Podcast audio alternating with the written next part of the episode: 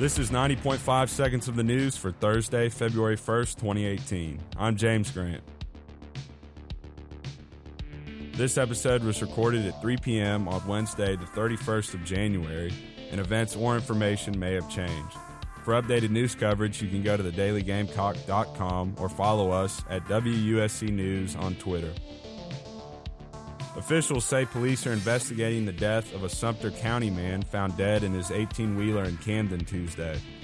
Kershaw County Coroner David West says Rembert native Carlton Brooks was found in his truck outside the Black River Shell on Sumter Highway in Camden Tuesday afternoon. The cause of death is unknown. Investigators believe Brooks fueled up his truck before pulling up front and parking it. Officials also say the truck did not have a trailer with it. Republican State Representative Trey Gowdy said Wednesday that he would not be seeking re election at the end of his current term.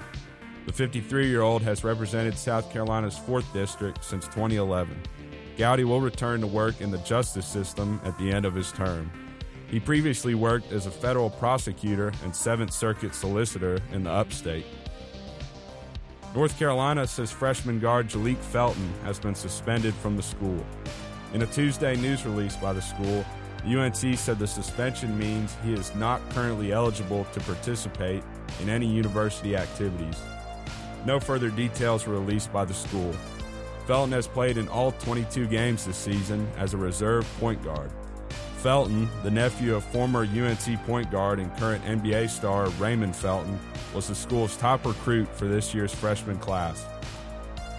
This has been 90.5 Seconds of the News. I'm James Grant. Have a great day.